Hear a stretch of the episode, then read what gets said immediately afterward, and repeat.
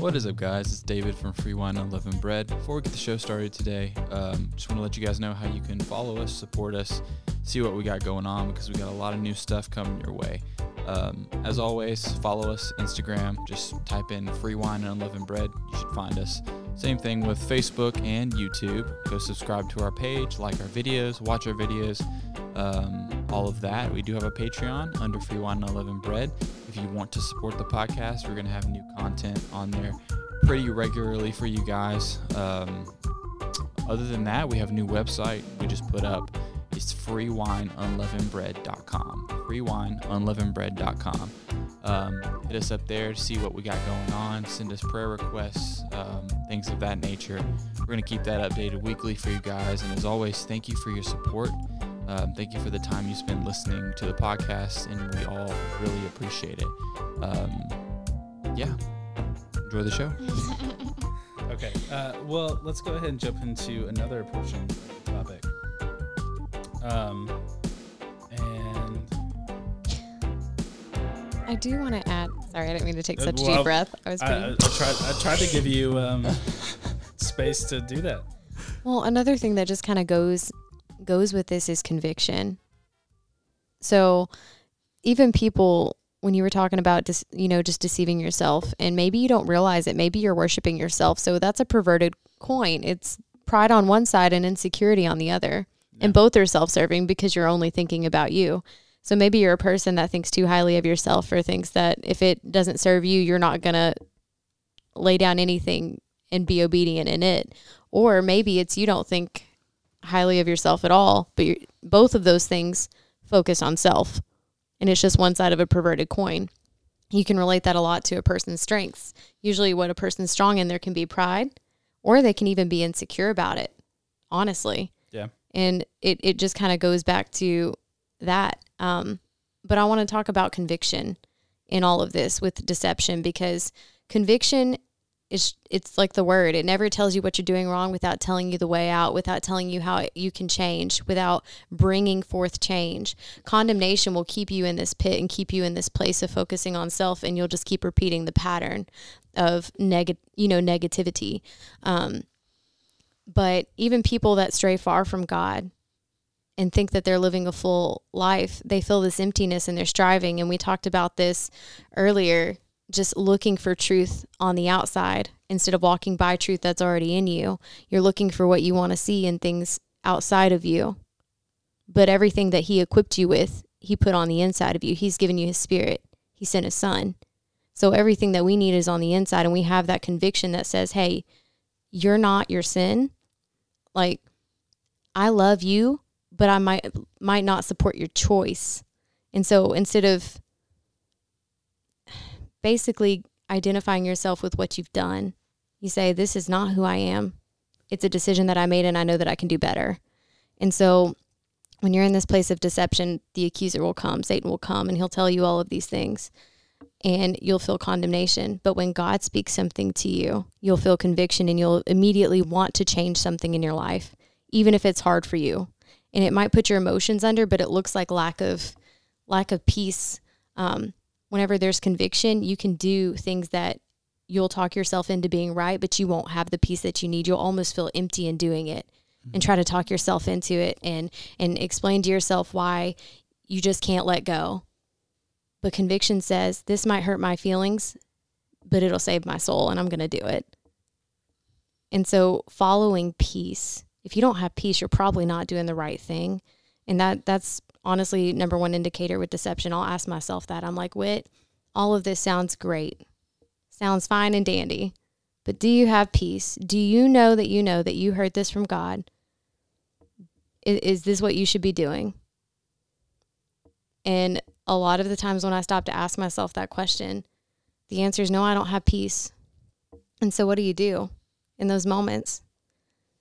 be be slow like make decisions like if it's a repentance issue go ahead and make that decision but as far as if you're not sure if you're about to walk into deception slow love is patient move slow and i was talking to my friend chandra actually on friday um, And she just, man, she always just pours into me and I really appreciate her time. But one of the things she said is when you don't know what to do, do nothing. She was like, don't make hasty decisions because you feel like you have to. You be patient and you wait on God.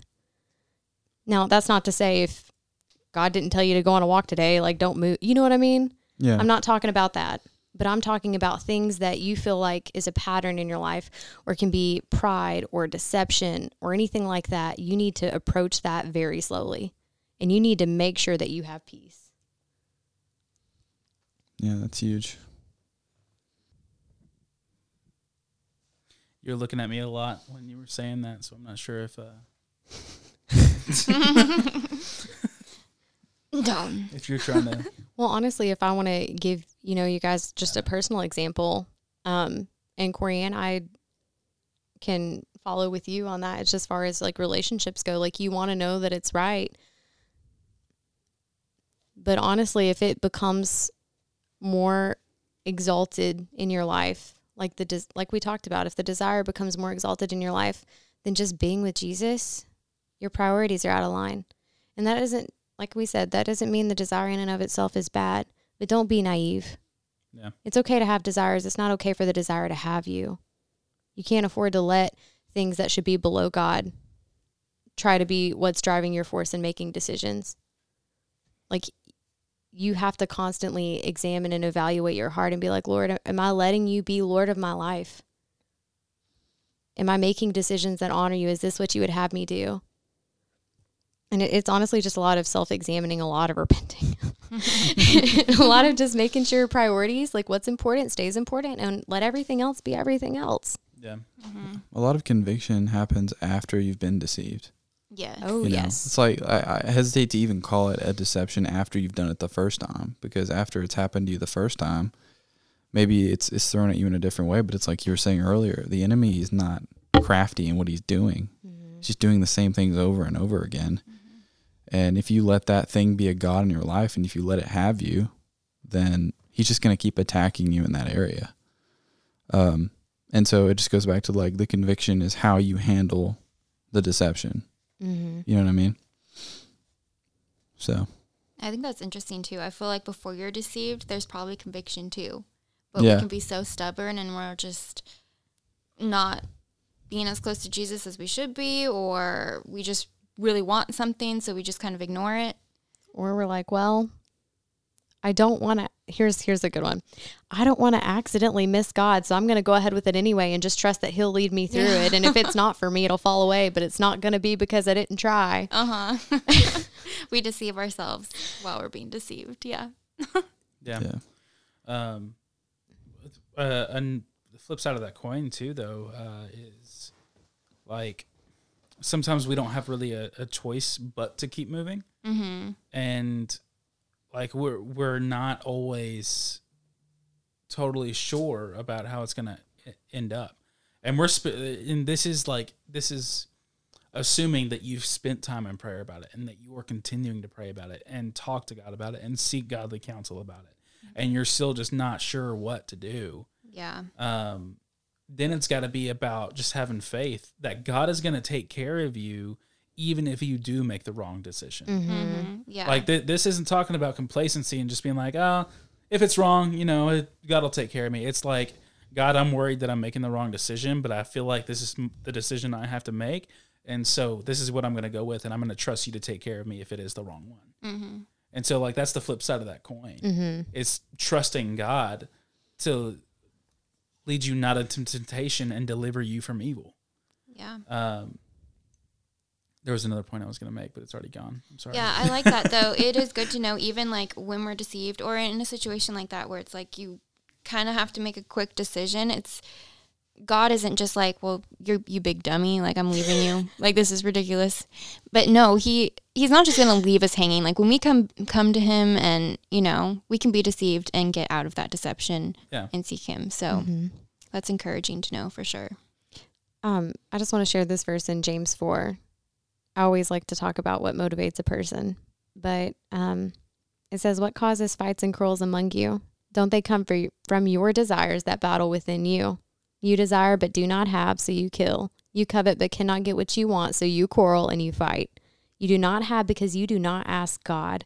And when you ask, you do not receive because you ask with the wrong motives, that you may spend it on what you get on your pleasures. You adulterous people, don't you know that friendship with the world means enmity with God? Therefore, anyone. Intimacy. No, not that. Okay. Enmity. enmity. Therefore, anyone who chooses to be a friend of the world becomes an enemy of God. Or do you think Scripture says without reason that He is jealous? Um, he jealously longs for the Spirit He has caused to dwell in us, but He gives us more grace, and that is why the Scripture says God opposes the proud but shows favor to the humble. And then that's the verse it talks about. Submit yourselves then to God, resist the devil, and he will flee from you. Come near to God, and he will come near to you. Wash your hands. And I like this if you pay attention to phrasing in the Bible, it doesn't say God will do all of that for you. It says, wash your hands, you sinners, and purify your hearts, you double minded. Grieve, mourn, and wail. Change your laughter to mourning and your joy to gloom. Humble yourselves before the Lord, and he will lift you up. So there's a responsibility there. Yeah. And I, I love that. I feel like that part is missed sometimes within the scripture. It's like, you know, you read that and you're like, oh, okay, cool. Well, I'll, I'll just be humbled. But it says, humble yourselves. And I Mhm. think it goes back to another verse that just talks about you notice the log in your brother, or you notice the stick in your brother's eye, but you have a log in yours. God's not going to ask you about other people one day. He's going to ask you what you did with His word.